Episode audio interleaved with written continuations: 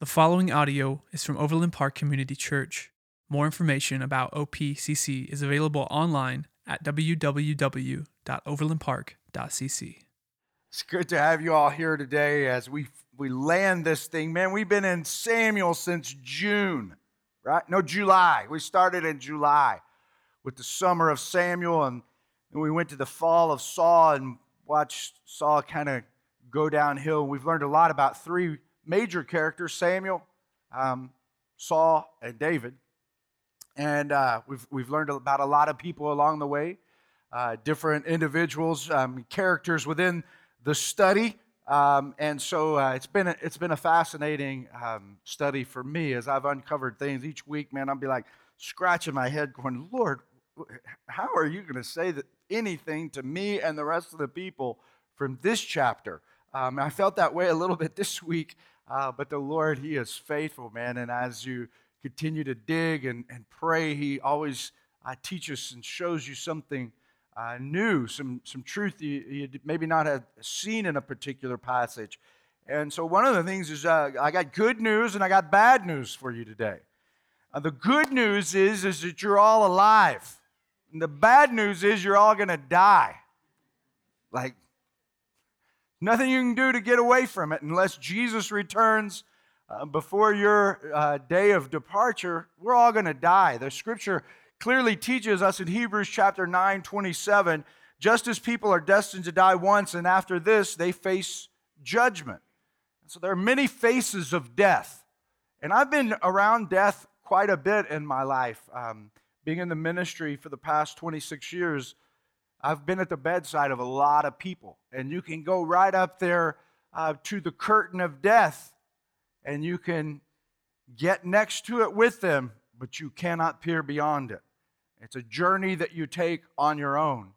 And um, it's an experience where I've just had to, like, man, the Lord is, he's, he's just taught me a lot of things in those moments um, about sometimes death can be this glorious thing, and sometimes death is a very a sad and painful thing. Now, obviously, it's always painful and sad uh, for us um, when we say goodbye to a loved one, but, but death is not the end.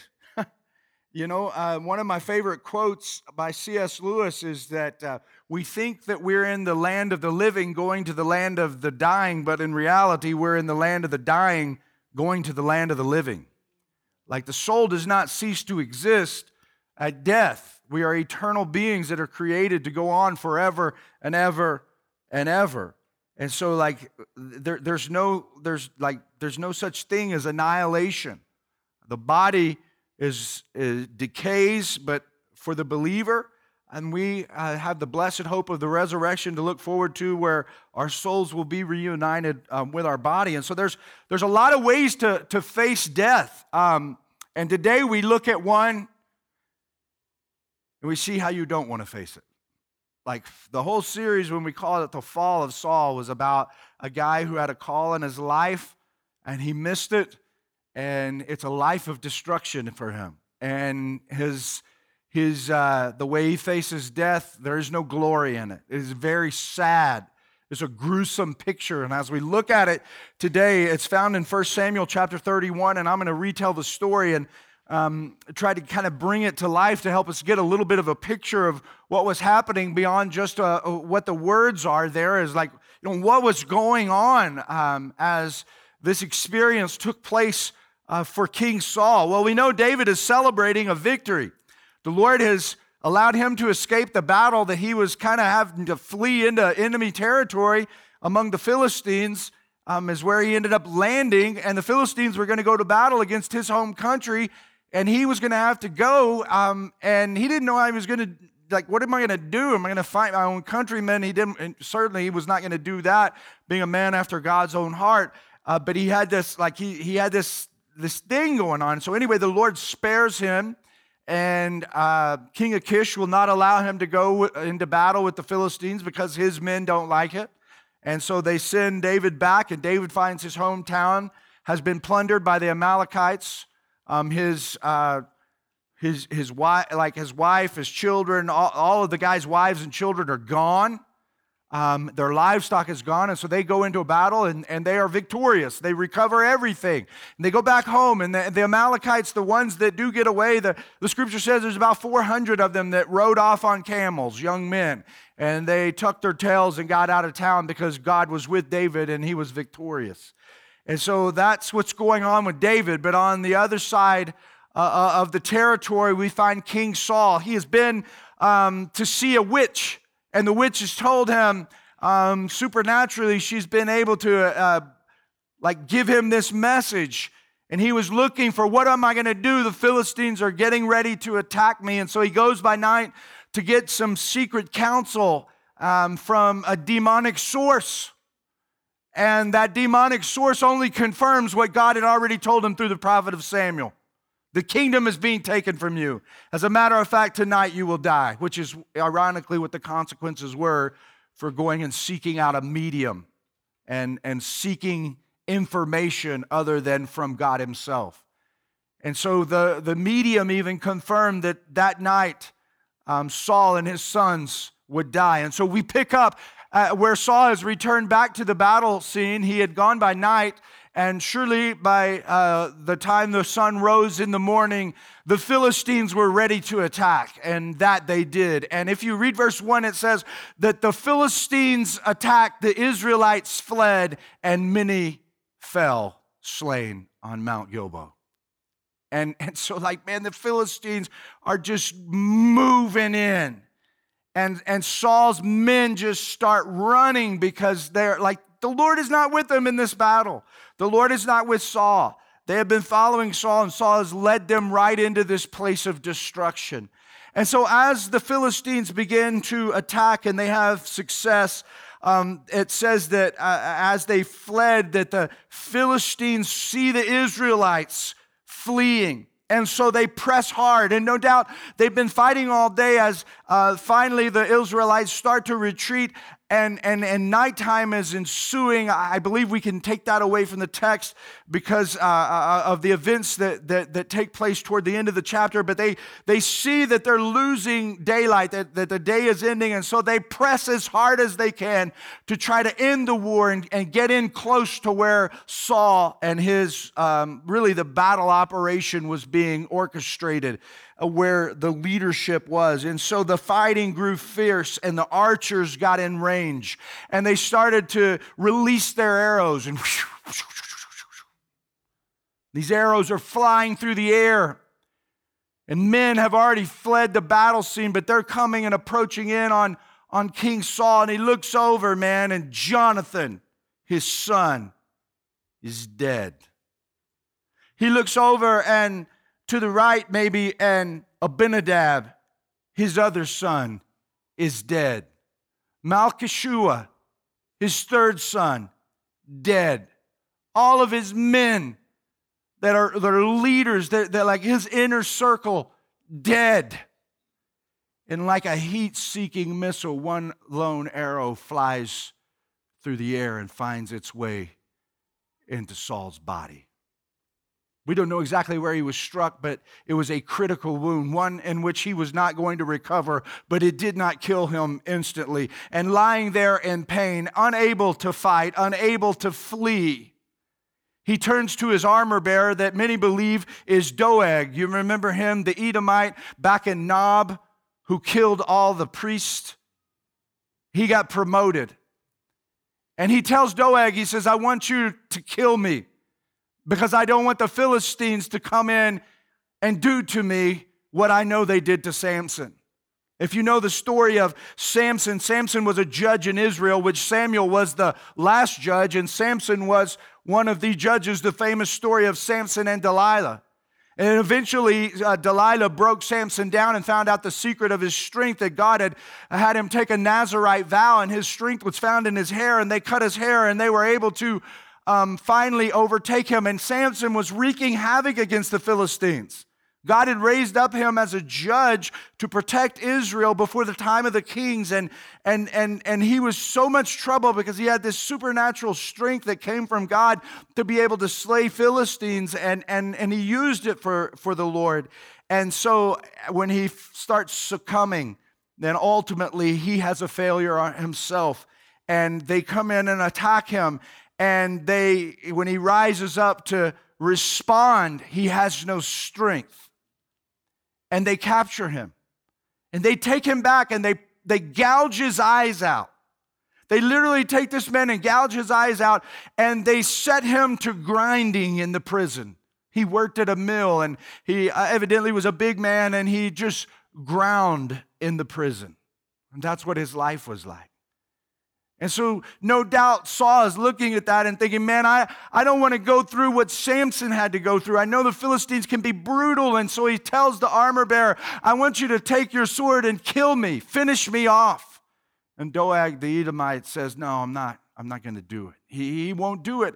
And, and, and everybody knew you didn't lay a hand against the Lord's anointed, and so he will not do it. And so Saul does the most selfish thing that he possibly could do, the first suicide we read of in the scripture. He takes his sword out and he falls on it on his own.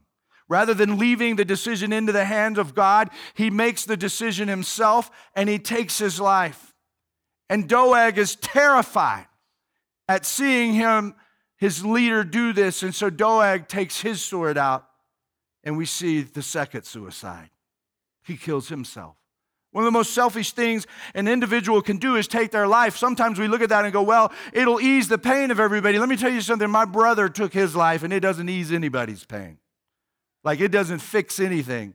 You just leave behind nephews that don't have an uncle and, and children who don't have a father mothers who don't have a son. And so sometimes you may feel like, well, the world will be better off. And you just be thinking, like Saul, it's the most selfish thing that a person can do is take their own life. And certainly in this instance, I, I know that mental illness exists, and I don't want to be insensitive to that. But in this instance, what we see is a selfish taking of a man's own life because he is afraid of what lies ahead of him. And so he takes matters into his own hands. He takes his life. Doeg follows suit. He takes his life. And Saul and his sons and his men die together that day, just as Samuel has said. The nearby Israelites in other towns heard, and they fled their towns when they heard that all is lost. And it tells us in the scripture that the Philistines moved into their towns. This was the promised land, promised to Abraham, promised to Moses, uh, advanced and taken by Joshua, and now surrendered by the Israelites because of the failure of one man to follow the Lord. There is destruction when we do not walk in obedience, and it impacts greatly those around us beyond us our own individual selves. So they have fled, and an enemy has occupied the promised land. And the next day, as was custom during this time of battle, is that the Philistines came through to strip the dead. They said we just go through and find people who were fallen, and they would take the valuable stuff off them off of them, their own as well as the enemies. And whatever you found on an enemy, you kept for yourselves. It increased your wealth. And so they're going through and they're stripping the dead, and lo and behold, they come upon King Saul. And they know it's King Saul, one, by his armor, it is different than everyone else's, it is the king's armor. And two, because he was head and shoulders taller than everybody else in Israel. He was a tall man himself. He was known for that. They come upon him and they say, What a find. And his sons are there surrounding him. And there their dead bodies lie. And what they do is they strip them naked, take their stuff, take out a sword and cut Saul's head off.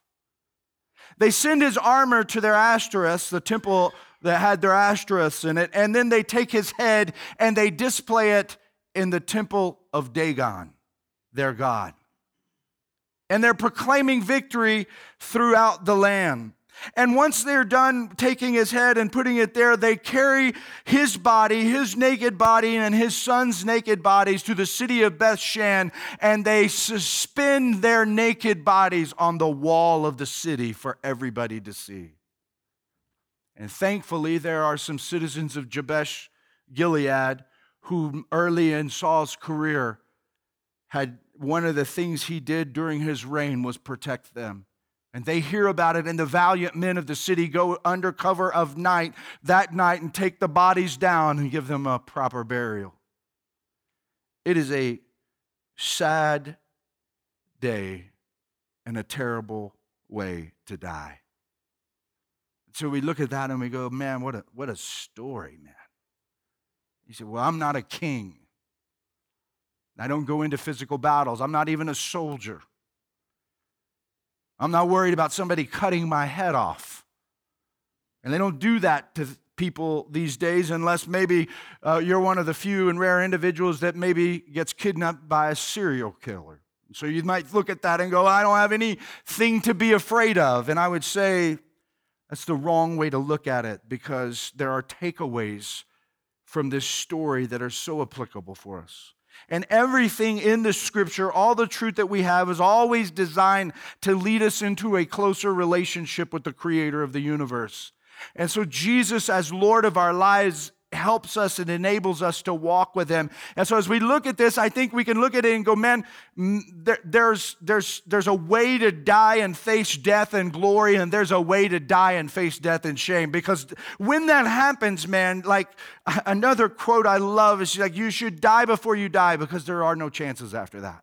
All that you are happens and it's sealed upon that last day of life. And so, what are the takeaways for us as a body of believers who are trying to listen to the Lord and be faithful to Him and, and trying to, to like um, stay committed? I want to give you some things that I think are encouraging to help you to push through some things where you may be struggling and, and motivate you a little bit and get you to think and think outside of what you can see only with your physical eyes and start to wake up to the reality of the spiritual world that exists that we see with eyes of faith. The first takeaway is this as a man or woman lives, so are he or she dies. However, you live is how you will die. Saul faced death the way he lived. He left God out and he lived the self life. Everything was about him, all the way up even to the point of his death. He died proud, jealous, and a terror to himself and all around him. He died with no fear or hope in God. The chronicler of the kings in First Chronicles chapter 10 verse 13 tells us Saul died because he was unfaithful to the Lord. He did not keep the word of the Lord and even consulted a medium for guidance and did not inquire of the Lord. So the Lord put him to death and turned the kingdom over to David, son of Jesse. That is the true self life. I have no time for God because I am totally absorbed in me. I will even find out what I should do in ways other than what the Lord has told me that I should do. So we look at this and we go, whoa, man, this is, this is unbelievable. Jesus said, if you want to find your life, you lose it. And Saul spent all of his time looking for his life, and that's why he never found it.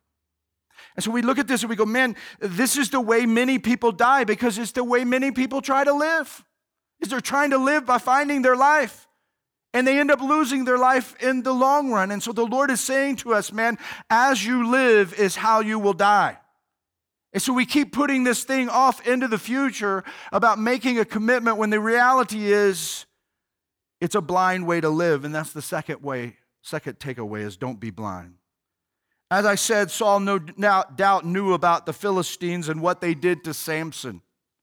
And he didn't want to experience that, so he took matters into his own hands and he orders Doeg to finish him. And Doeg, as I said in the retelling of the account, will not do it, so he does it himself. Doeg is terrified and he does the same, though we have no report of an injury to him. There's no account in Scripture that Doeg was wounded in the battle. And so here we have a man that is the armor bearer that is responsible for Saul, his right hand man, who is not wounded but takes his life because he watches his leader do the same. Though Saul could see, he was blind. Let us take a journey back to the story of Samson. Though blind, though Samson was blind, he could see.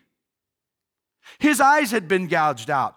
He was in a hopeless place of grinding in the prison, being made fun of, being touted. As a matter of fact, if we look at the story, and it is a fascinating read, if you look in Judges um, chapter 15, beginning at the end of uh, chapter 14.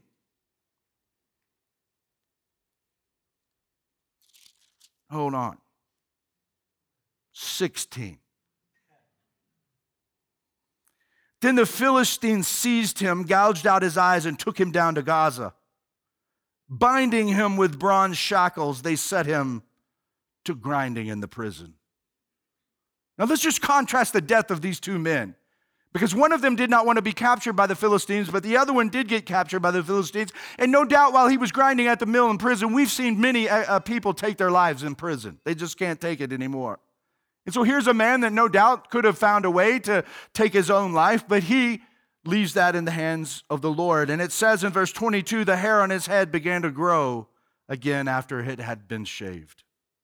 Now, the rulers of the Philistines assembled to offer a great sacrifice, guess who? To Dagon, their God, and to celebrate, saying, Our God has delivered Samson, our enemy, into our hands.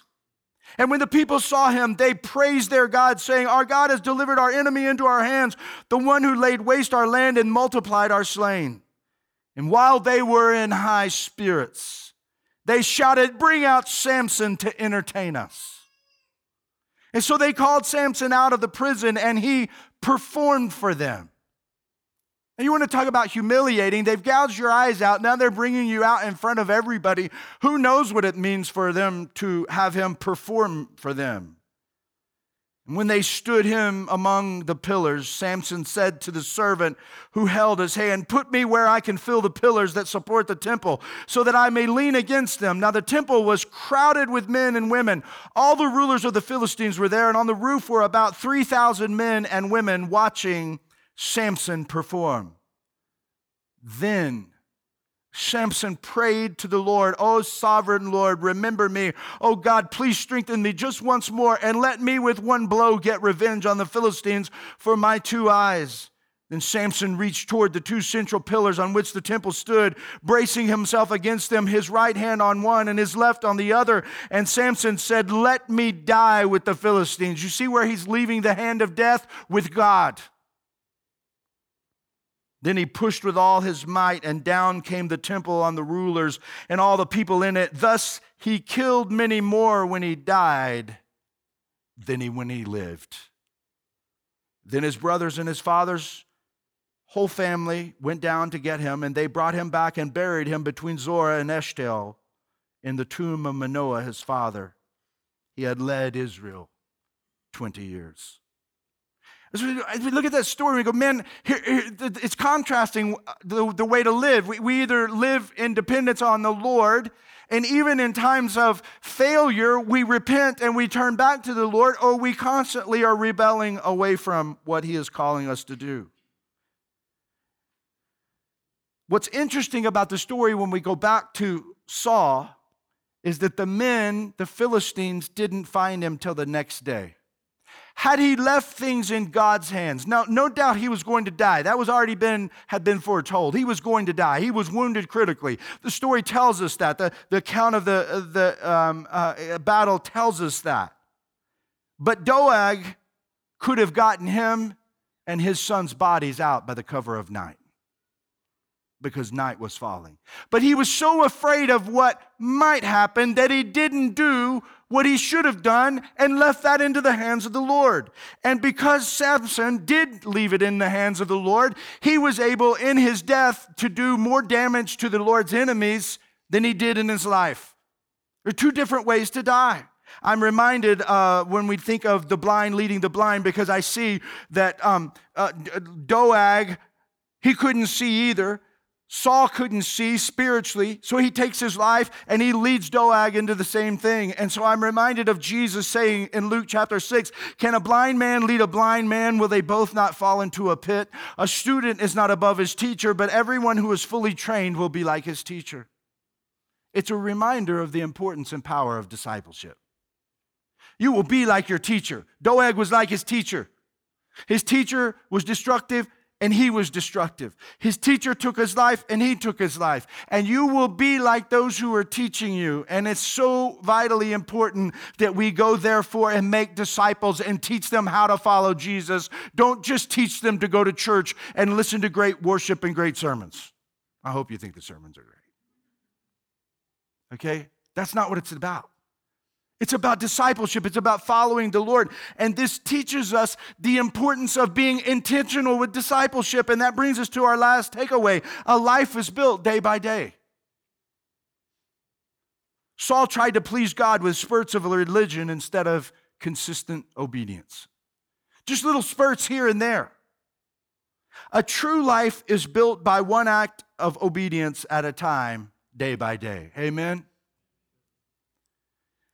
A life like Saul's is built by one act of disobedience at a time. You see, if you're not intentional about following the Lord and being faithful, you will unintentionally be unfaithful. Day by day, they Saul didn't get here overnight, man. It was a life that was built, a series of decisions that started to set in motion a pattern and a lifestyle that led him to this particular place in his life. And if you take on the mindset that you will obey eventually, you are day by day building a life of unfaithfulness. And if your death day comes, you will not go out in glory. Now, Am I saying that you don't know Jesus? No, I'm saying that there is a way to die in glory and there's a way to just die. And man, when I face death, it's something that I want to be able to look forward to. As a matter of fact, it should be the greatest experience of my life, and I think it is the key to enjoying life is being able to look forward to death. I do not fear it. As the Apostle Paul tells us, to be absent from the body is to be present from the Lord. I often tell people who are dying, last breath here, first breath there. Like, no fear whatsoever. And it gives me such assurance and such clarity in my life right now as I live day by day. So, day by day, we are building. And here's the big idea face life right now, and you will face death right then. Like that's that that's it, man. That's that's what the Lord is trying to say to us is that when we're when we're facing it in the right way, when it comes, we will face death in the same way. Philippians chapter 1 verse 21 says for to me to live is Christ and to die is gain. I have preached a lot of funerals in the last 26 years. Preached one a couple of weeks ago. And what I can tell you, the more faithful a person is, the easier and more enjoyable the funeral is to preach. And the more unfaithful a person is to the Lord, the harder and more difficult it is to preach that funeral. And I am reminded of Psalm 116, verse 15. Precious in the sight of the Lord is the death of his faithful servants.